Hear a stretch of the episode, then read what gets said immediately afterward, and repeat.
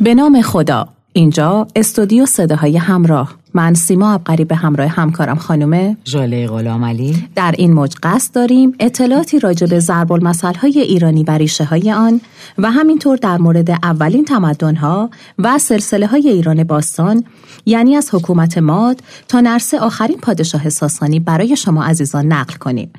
غالب این اطلاعات دارای منابع محکم و موثقی هستند که در به دست آوردن و گردآوری آنان زحمات زیادی کشیده شده است. پس وظیفه ما و شماست که در حفظ و انتقال این اطلاعات به نسل بعد و کنونی بکوشیم. با ما همراه باشید. خانم غلامعلی، احوال شما؟ شکر. خوبم. خب خدا رو شکر.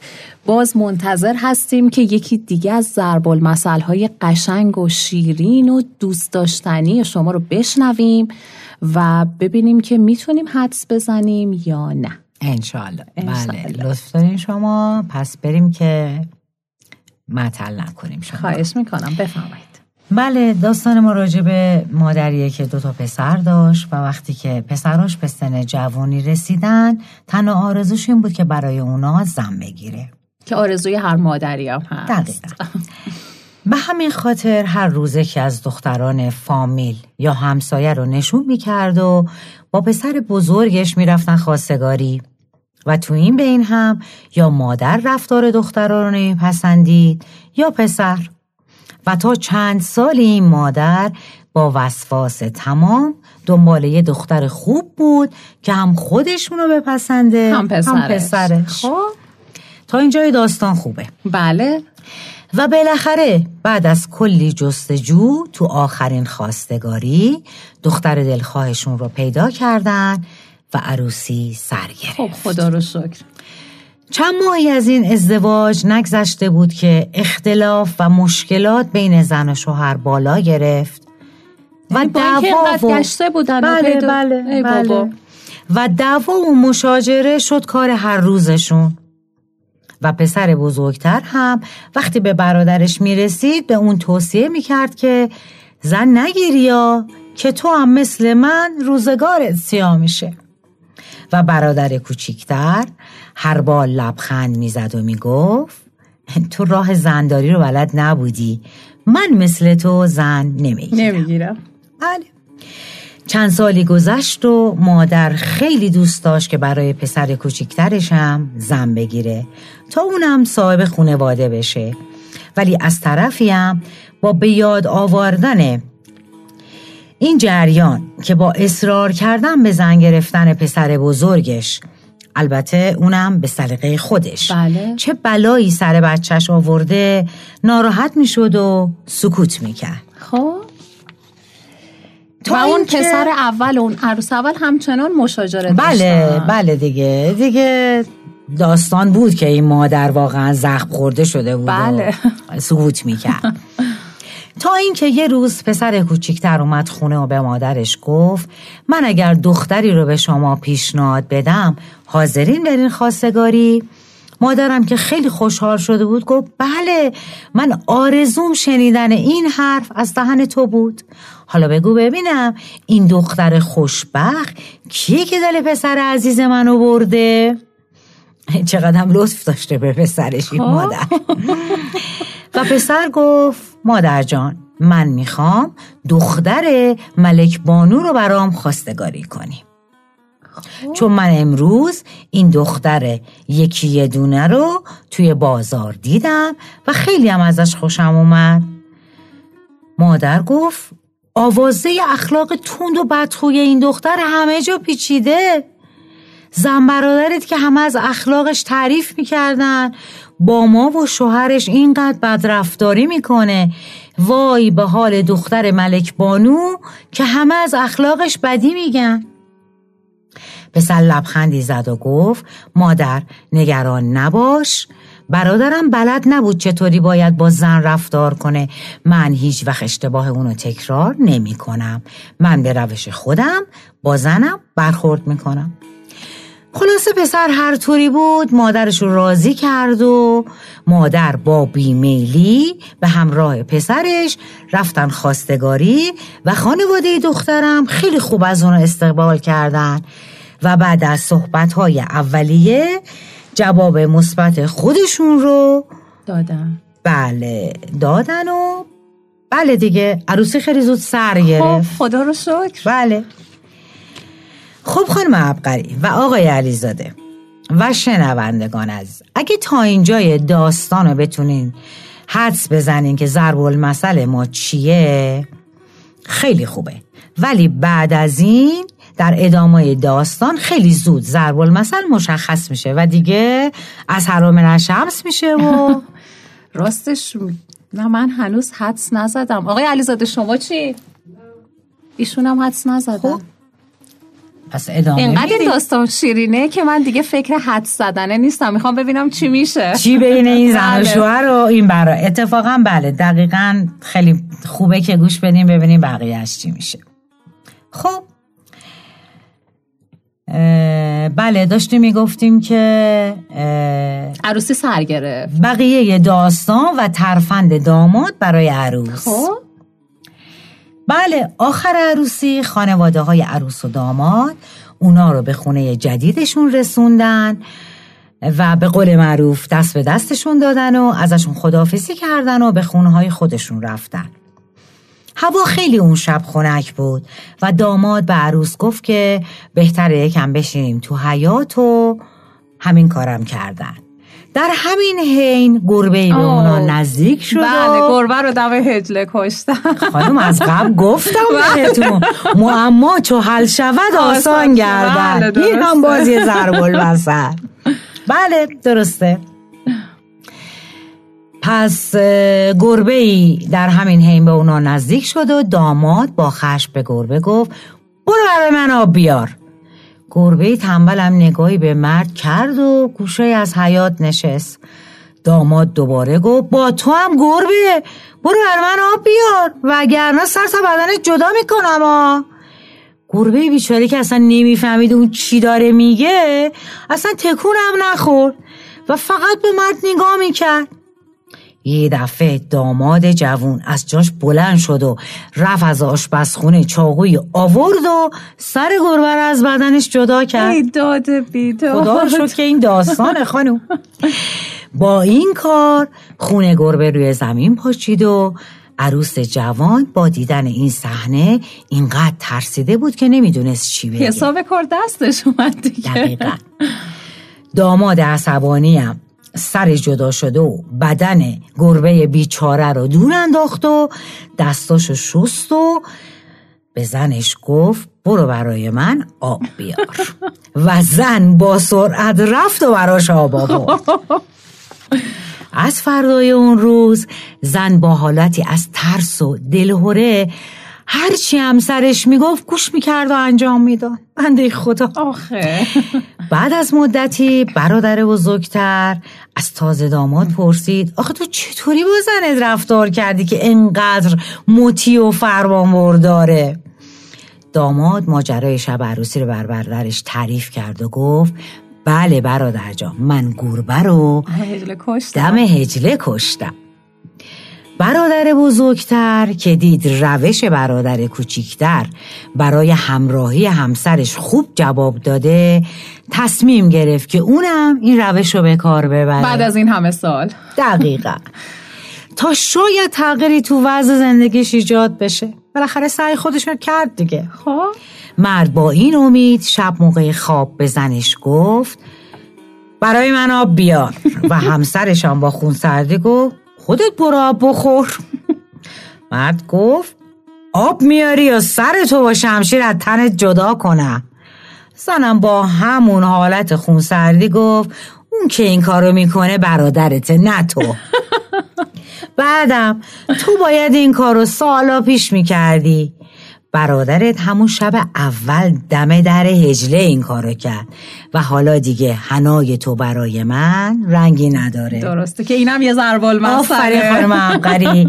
اینم یه ضرب المثله که انشالله حتما توی یکی از برنامه‌های ایران باستان داستانشو براتون تعریف می‌کنم. حتما حتما.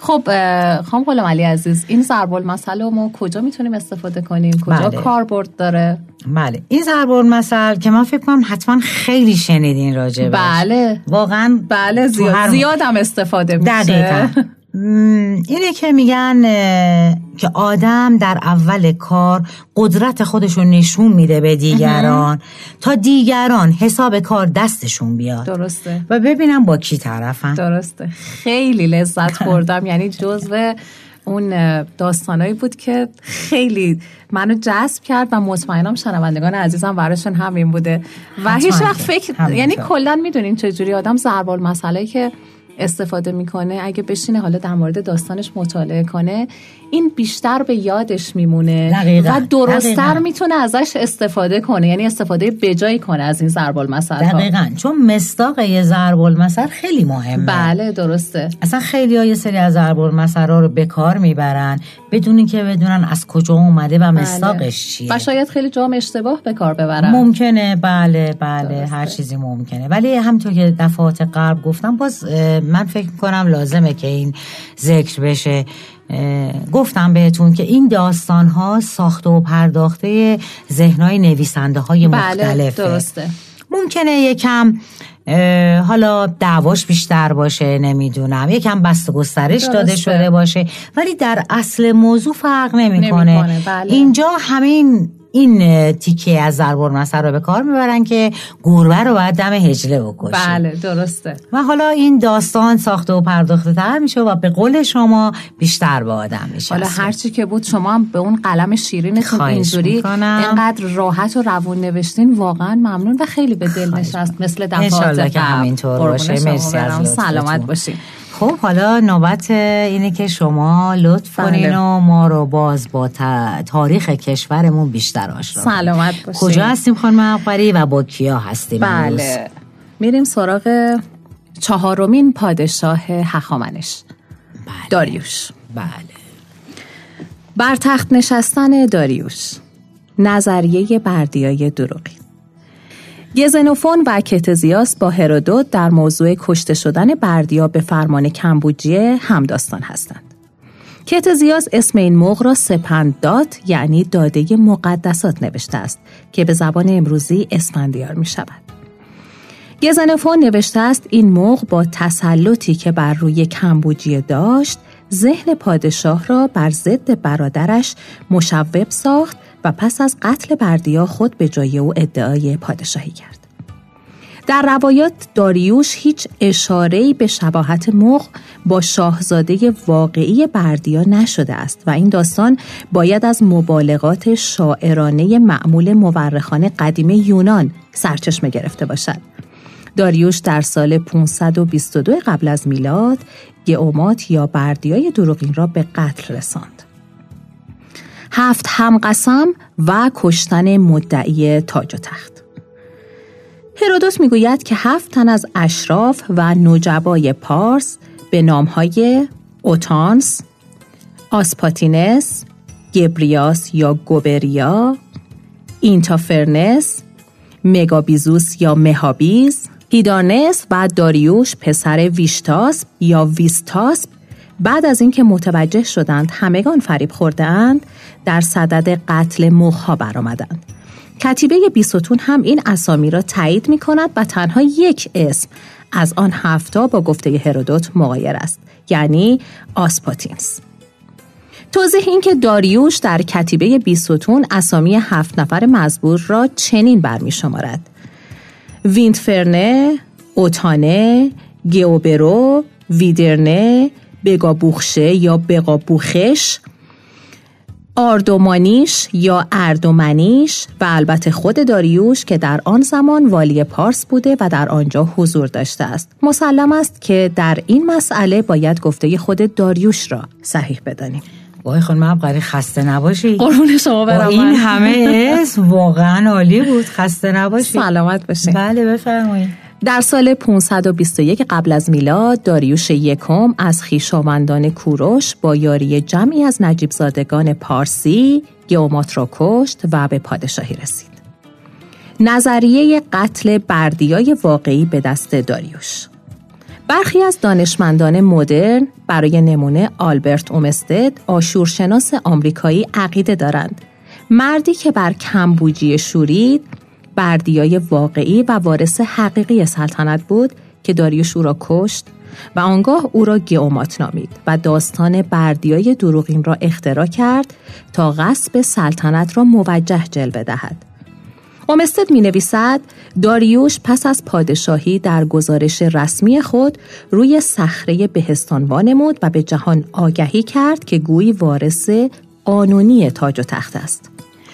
خانم عبقری، من داشتم فکر میکردم که چقدر خوب بود که اگر این داستانهای قشنگ، در واقع این تاریخهای قشنگ، بله، اینقدر تحریف نمیشد. آره واقعا خیلی لذت بخشتر بود که این ذهنته شما میرم این این تاریخ نویس اینو گفته، این تاریخ بله. نویس اینو نوشته. آره درسته، واقعا و واقعا خیلی ملموس‌تر میشد. آره واقعا من چقدر دوست دارم که یه فیلمساز حرفه‌ای بیاد در مورد این که همین اتفاقات افتاده یه فیلم بسازه تا مردم راحت‌تر بتونن درک کنن اینجور چیزا رو. بله بله بله این هم درسته. بله, بله بفرمایید. خواهش میکنم. هرودوت، کتزیاس و جانشینان یونانی آنها آن را پذیرفتند، ولی نشانه هایی هست که این داستان بسیار دور از حقیقت است.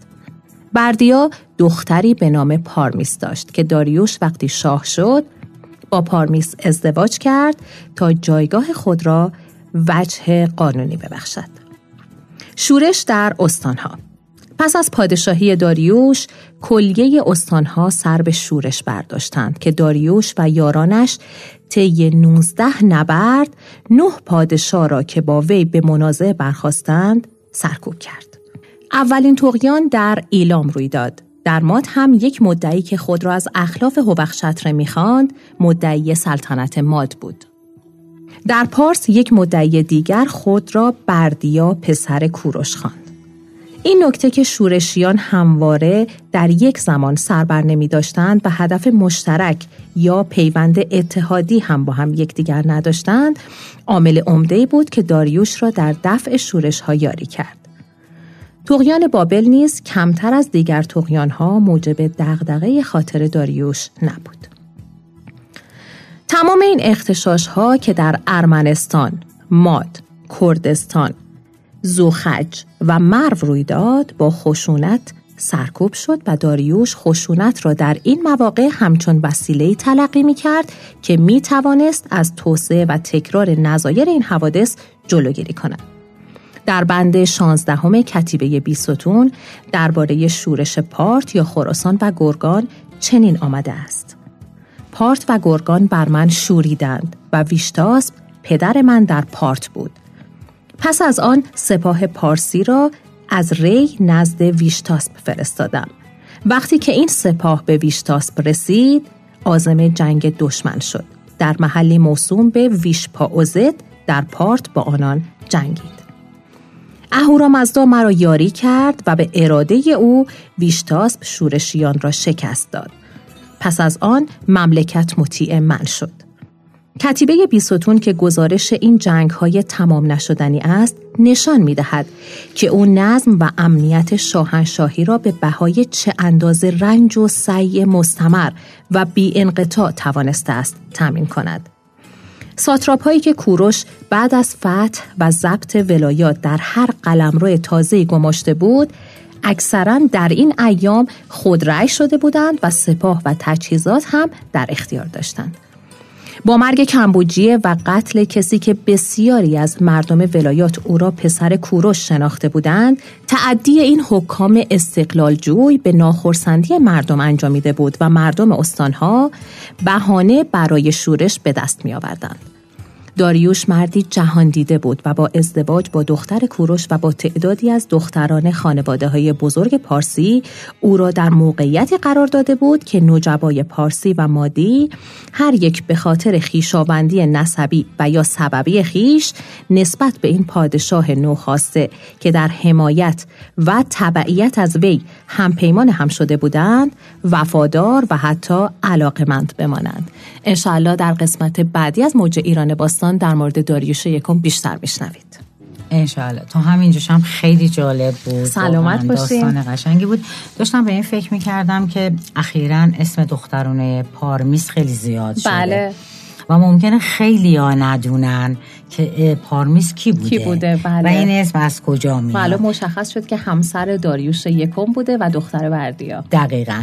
و من باز برمیگردم به اون صحبت اول شما که میگیم باید اینها رو پاس بداریم. بله. و واقعاً بشنویم و و سینه به سینه بگرده تا این فرهنگ غنی ما حفظ بشه. آفرین. بله. دقیقاً من این حسو اینجا به هم دست داد و دقیقاً همینطوره. ان شاءالله که همینطوره. خدا رو شکر که خوشتون اومده. خیلی سلامت باشید. امیدوارم که شنوندگان عزیزم لذت برده باشن. صد درصد از ضرب المثل ها که بدون شک لذت میبرن چون بسیار شیرین هستش. امیدوارم که این سلامت باشین. مواردی هم که خونده میشه براشون جذاب باشه و به کارشون میاد. خب حتما همین سلامت باشین. من با شما عزیزان خداحافظی میکنم و امیدوارم هر جا که هستید حال دلتون خوب باشه. خدا نگهدار.